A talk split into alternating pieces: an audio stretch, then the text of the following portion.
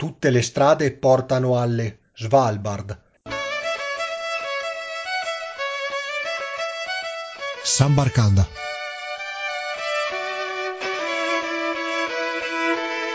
Ciao a tutti amici di Sambarkanda e benvenuti a questa nuova puntata. Oggi andiamo a conoscere un posto nel nord della Terra che più a nord non si può. Andiamo alle porte del Polo Nord, alle isole Svalbard e ce le racconterà in maniera approfondita il nostro ospite Leopoldo Zuanelli Brambilla. Dunque, uh, Svalbard in norvegese significa costa fredda, anche se le isole sono abitabili grazie alla corrente calda atlantica che permette al mare aperto di non uh, ghiacciarsi durante l'anno e furono scoperte ufficialmente dal navigatore olandese Willem Barents nel 1596. Non è un nome nuovo, il navigatore diede il nome anche al mare circostante e furono delle isole che uh, usarono prevalentemente gli inglesi già nel, dal 600 in poi con la caccia ai trichechi e alle balene.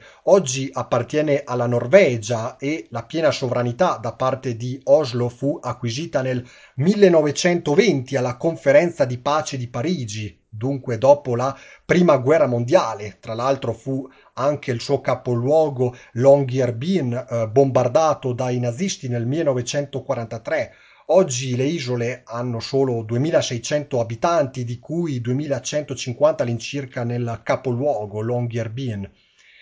E uh, abbiamo qui ospite oggi Leopoldo Zuanelli Brambilla. Ciao Leopoldo e grazie di essere qui. Ciao Nicola, grazie a voi. Dunque, tu hai visitato le uh, Svalbard, in quale anno Leopoldo? Siamo stati, ero con un gruppo di amici, lo scorso anno subito dopo Ferragosto, nel periodo che insomma si tende a consigliare per andare a fare questo tipo di escursioni in quanto il clima è un po' meno artico, un po' meno subartico se vogliamo e non ci sono tutti quei problemi di eh, zanzare, di insetti. Tieni presente che però noi siamo partiti dalla Finlandia girando verso la Lapponia e poi eh, continuando anche dalla parte norvegese della Lapponia per poi fare un salto di tre giorni alle Svalbard per poi tornare a Oslo. Ecco, e andando in ordine, tempo fa lessi che all'interno dell'aeroporto, appena si mette piede eh, nelle Svalbard, il controllo del passaporto è praticamente inesistente. È successo anche con te la stessa cosa? Sì, confermo. E dalle, eh, diciamo, alle Svalbard si può arrivare solo dalla Norvegia via aerea e in particolare da Oslo o da Tromsø.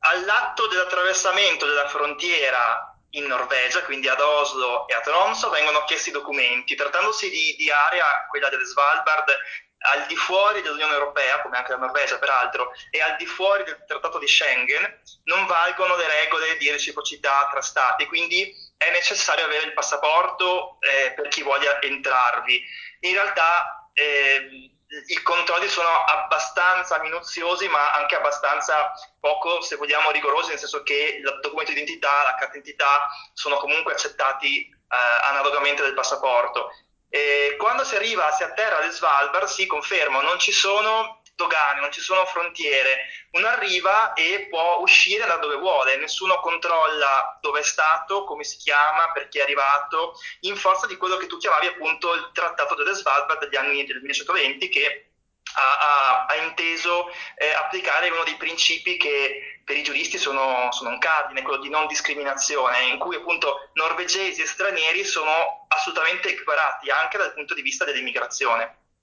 E alle Svalbard c'è un tipo di società multiculturale, questo perché eh, si tende a rendere abitabile il luogo, a uh, porre quanta più popolazione possibile al suo interno, tant'è che nel capoluogo c'è anche una grande comunità thailandese, non è così?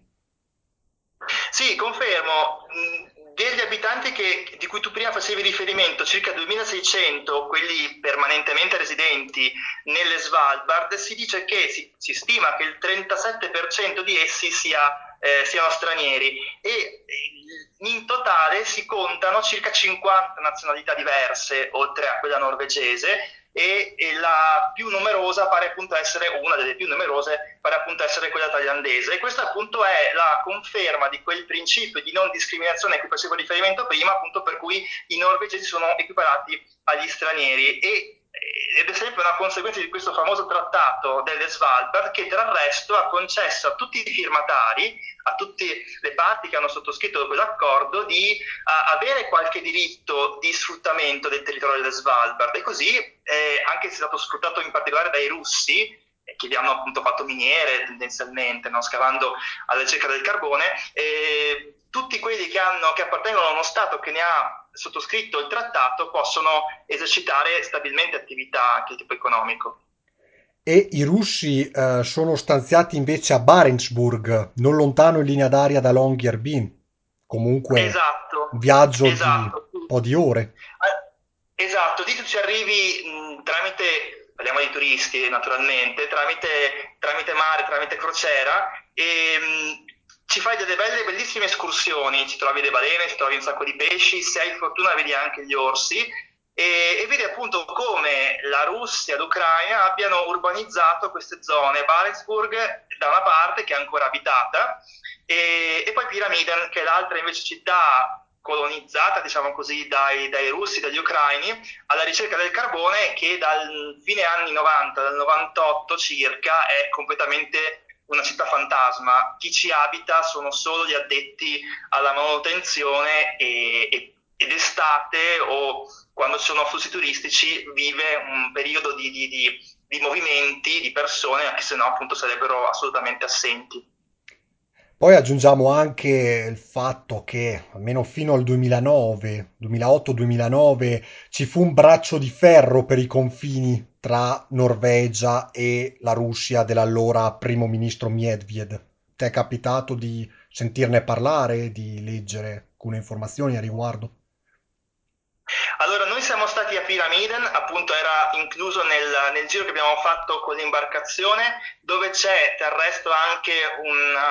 un edificio che ospita una specie di, di, di, di, museo, insomma, dove si possono trovare delle documentazioni. Quello io personalmente non l'ho visto, so che appunto eh, la contesa è andata avanti per vari anni appunto perché lo sfruttamento è stato fatto in misura maggiore da norvegesi e da russi. Gli altri stati aderenti al trattato tendenzialmente non hanno approfittato di questa possibilità di eh, sfruttamento del terreno. Però sì, certo, la, la controversia, tant'è vero che la controversia è andata avanti per molto tempo, tant'è vero che eh, le Svalbard, grazie a questo trattato, sono di fatto una, eh, un'entità, un territorio neutrale dal punto di vista militare, nel senso che è stato demilitarizzato e anche proprio come ehm, forma di governo. Esiste un governatorato che nulla a che vedere con eh, l'organizzazione politica norvegese, per intenderci. Spostiamoci adesso nel, di nuovo nel capoluogo e scopriamo la vita al suo interno in questo piccolo, chiamiamolo così, borgo di 2000 anime e uh, la città o oh, il paese uh, sa essere vivace durante il giorno? Allora, partiamo dal presupposto che eh, Longyearbyen nasce come ehm, accampamento, come villaggio, come luogo in cui eh, stavano i minatori, perché appunto come, eh, come si sa nel, a inizio Novecento è iniziata l'attività di miniera grazie a questo eh, John Longyear che ha dopo una vacanza in quelle zone ha iniziato acquistando alcune aree per estrarre minerali. Quindi na, i segni dell'estrazione dei minerali si vedono perché ci sono varie, eh, varie come dire, settori da cui sono stati estratti tendenzialmente il carbone, c'è anche una eh, molto peculiare funivia che serviva per portare attraverso dei vagoncini il, il, carbone, i minerali estratti fino al, al, porto, comunque fino al deposito in cui questo materiale sarebbe stato stoccato eh, o spostato. E quindi è questa la, la, la la situazione che si vede arrivandoci, nel senso che anche la, il turismo, che è una delle grandi attrazioni, perché adesso chiaramente le miniere non sono più attive o comunque non lo sono come erano all'epoca, questo vale per Pyramiden, per Longyearbyen e per le altre parti. E una delle risorse che chiaramente contribuisce all'economia della zona è senz'altro il turismo, oltre alla ricerca. E il turismo porta appunto una serie di persone a scoprire questi territori e gli ex alloggi dei minatori sono diventati adesso eh, o cantine, c'è una famosissima e enorme cantina con un sacco di bottiglie, di etichette, una delle veramente più grandi eh, conosciute ed è insomma emblematico che si trovi in un posto così sperduto, eh, oppure appunto le, gli ex alloggi sono diventati eh, attualmente alberghi o comunque case per turisti, peraltro a prezzi abbastanza alti e con un livello di comfort che chiaramente non è quello italiano. Ecco, e una peculiarità delle- degli alberghi, o meglio chiamiamoli le guest house, è che all'ingresso, alla porta, è obbligatorio togliersi le scarpe. Sì, è diciamo ehm, una, una caratteristica tipica non solamente delle, diciamo, delle stanze adibite a- a- a- ad alloggio di turisti, ma proprio più in generale anche al museo. C'è un museo piccolino ma molto molto carino, eh, che però ha degli orari di apertura molto ridotti, paradossalmente, ehm, in cui è obbligatorio all'ingresso togliersi le scarpe o coprirle con dei copriscarpe e mettersi delle ciabatte, dei sandali o eh, girare a piedi, a piedi, insomma, a piedi senza scarpe, no, sostanzialmente. E questo è, mh, sì, è emblematico appunto perché è una tradizione che resiste al passare degli anni, al passare insomma dei decenni e, ed è mh, anche l'università, mi ha colpito molto questo aspetto, l'università che è un'università norvegese che raccoglie contributi da Oslo, da Tromso e da, da Bergen, mi pare anche come, e anche da altri istituti in realtà, anche lì l'ingresso è una enorme scarpiera in cui ci sono tanti eh, alloggi per queste scarpe e gli studenti dai, da quelli norvegesi a quelli stranieri che sono la maggior parte, infatti lì le lezioni sono tenute in inglese, eh, con assoluta nonchalance si tolgono le scarpe, entrano e proseguono nelle loro attività scolastiche o accademiche.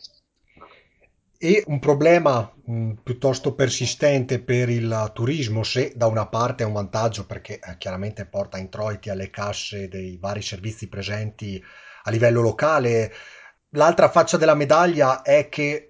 quando arriva una crociera è facile che possano scendere 3.000, magari 4.000 eh, passeggeri e questo crea disagio, no? Sì, allora io ho letto qualcosa, ripeto, in quel museo che abbiamo visto, piccolino ma veramente molto molto grazioso, c'è tutta la storia delle Svalbard e ho l'impressione che, che loro puntino molto a, a far scoprire le loro origini. È nata come territorio di nessuno e ancora adesso non è un territorio, come tu dicevi all'inizio, occupato o di proprietà esclusiva di qualcuno, perché come tu dicevi la Norvegia sicuramente ha il, il, controllo, nel senso che le norme sono norme norvegesi, ma non tutte le norme della Norvegia si applicano alle, alle isole dell'arcipelago. E, e obiettivamente sì, eh, da quello che leggevo da quello che ho visto pare che in concomitanza con l'arrivo della bella stagione cui appunto i turisti sono più numerosi che non negli altri periodi dell'anno, eh, chi risiede in pianta stabile eh, nelle Svalbard torni in Norvegia, quasi come se la Norvegia fosse l'abitazione principale e le Svalbard un po' come la seconda casa di fatto. E parlando invece dei servizi, ci sono accanto ai supermercati o chiamiamoli così, market, anche altri tipi di negozi che si possono trovare anche altrove? Allora, possiamo chiamarli così perché in effetti un supermercato c'è, anzi più di uno, c'è anche un centro commerciale eh, su più piani, perché abbia due piani,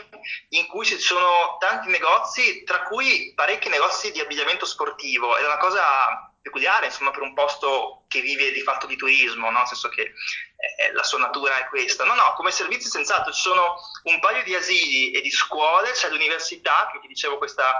che è attiva dagli anni anni 90, credo dal 95 o giù di lì, e che però appunto eh, è più un polo, eh, come dire, che, che, racchiude più istituzioni, più enti, non solamente norvegesi. E c'è la chiesa, la chiesa è una chiesa luterana, è rimasta in piedi da, da, da vari anni, un edificio storico, per storico intendo anni 50 perché non è che ci fossero edifici tanto precedenti rimasti in piedi e, e pare, quanto leggevo, che la parrocchia che c'è all'interno di questa chiesa a Longyearbyen sia proprio quella di tutte le Svalbard, quindi ha un raggio d'azione molto molto ampio e anche difficile da raggiungere se vogliamo.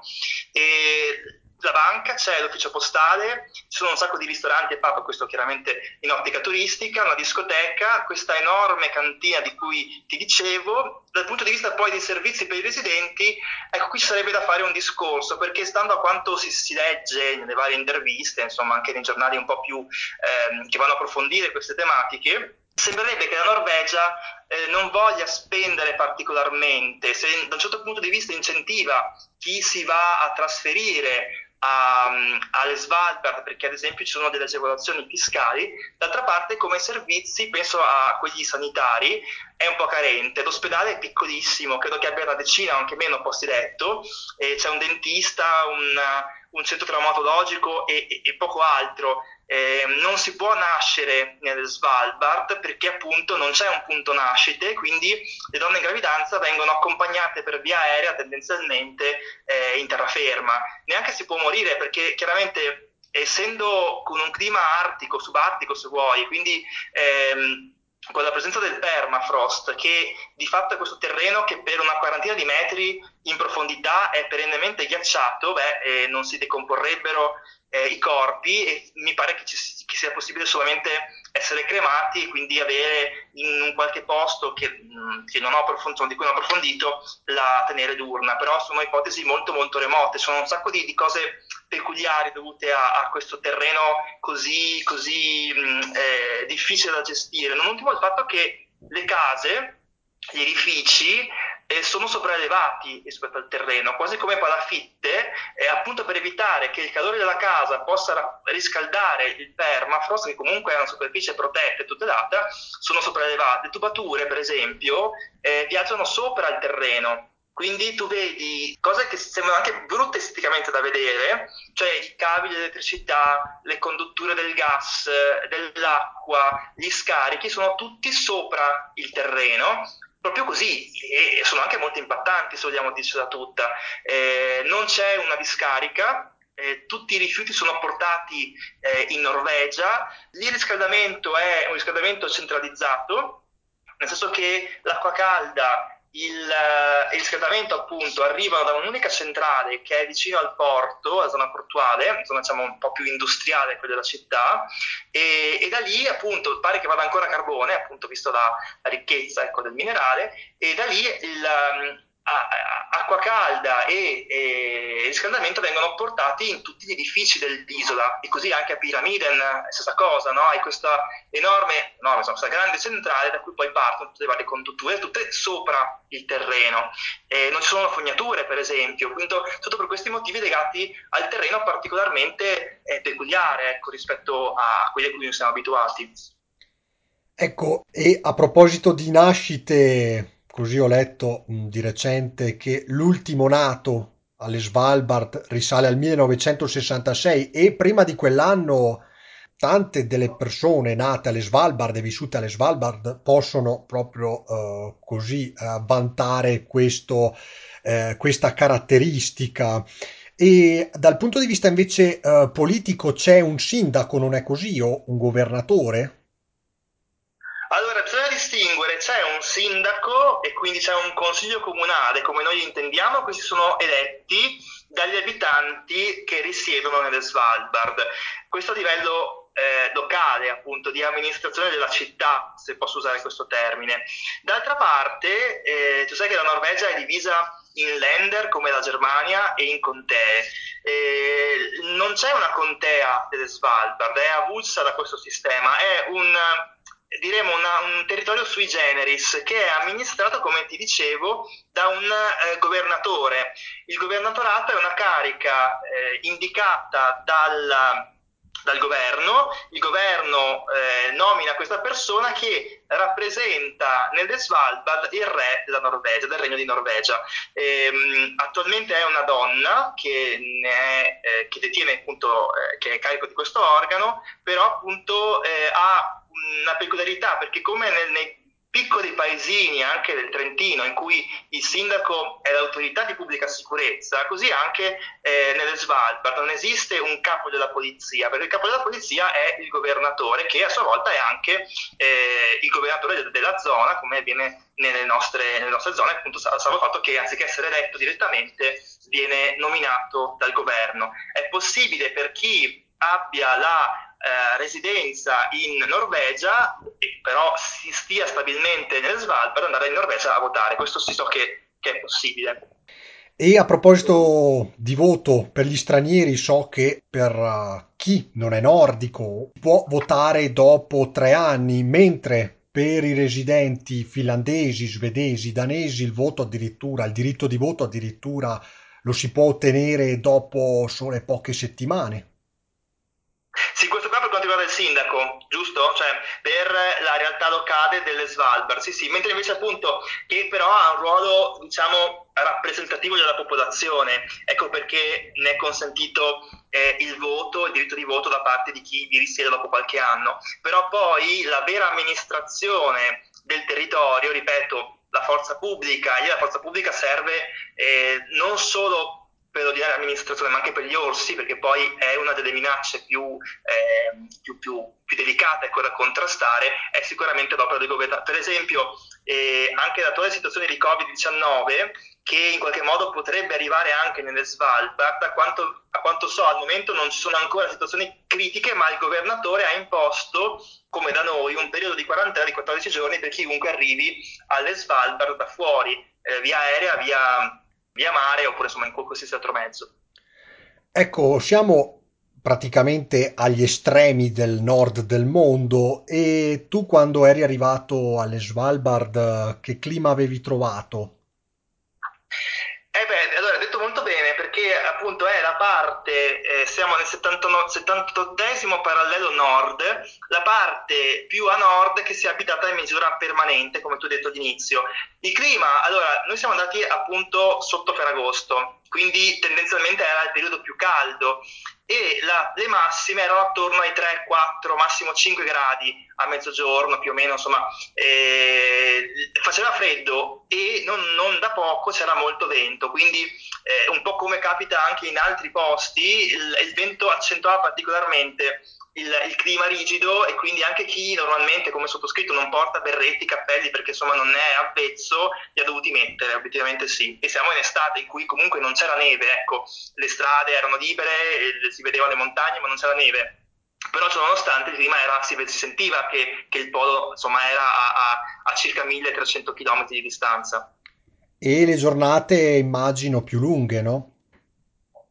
Sì, sì, sì, eh, questa è chiaramente eh, il sole di mezzanotte. Noi eravamo mh, dopo questo fenomeno, quindi non, eh, non, non, si verificava esattamente questo fenomeno, però aveva una, eh, un effetto particolarissimo andare a letto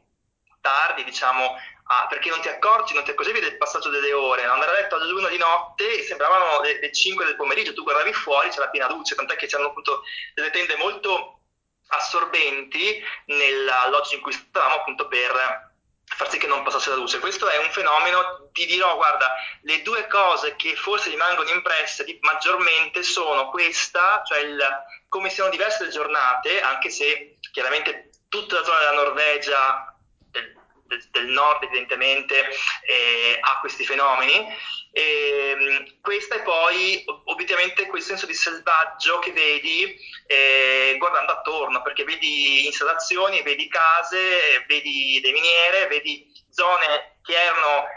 anni, neanche tantissimi anni fa, densamente popolate e sfruttate, adesso essere ridotte a un posto dove ci sono pochi locali e tanti turisti. Invece,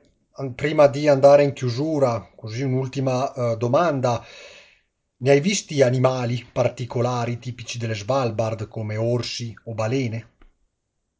Allora, le Svalbard sono un eh, territorio florido di, di animali, tant'è vero che, come dicevo prima, la ricerca anche scientifica non è stata solamente indirizzata verso il Polo Nord, ma anche per studiare la fauna. E quando abbiamo fatto noi le escursioni eh, in,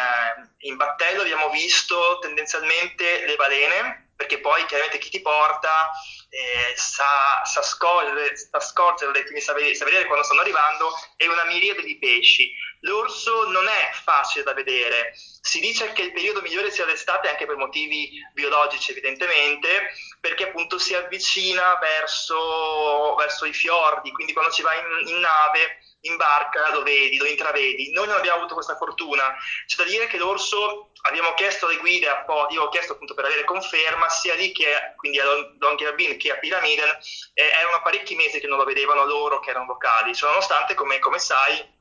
le, le, escursioni vengono tutte fatte con guide che hanno il fucile, devono avere una, una, un kit di sopravvivenza e anche di eh, dissuasione per l'orso, quindi munizioni e poche d'artificio, per cui eh, li vedi che sono tutti equipaggiati in questo modo, ma non si è avvicinato. E ti dirò che eh, se uno vuole correre un po' il brivido, per quanto possibile chiaramente, ecco, della ricerca del selvaggio, può avventurarsi a Longyearbyen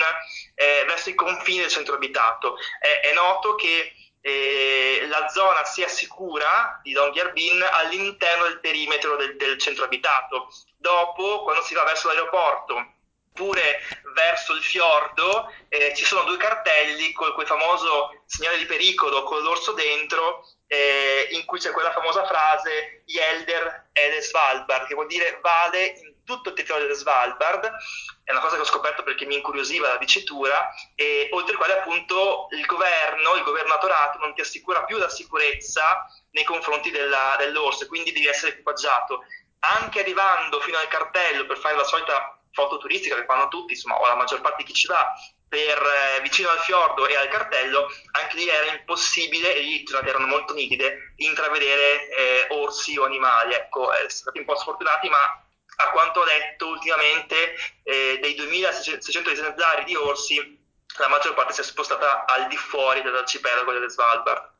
Purtroppo il tempo vola, ci dobbiamo avviare verso la chiusura di programma. Grazie Leopoldo per il tuo prezioso intervento. Grazie a te Nicola, un saluto a tutti. San Barcanda torna la prossima settimana con tante altre novità in programma. Restate in ascolto con noi, buon proseguimento di programma, un saluto a tutti e alla prossima.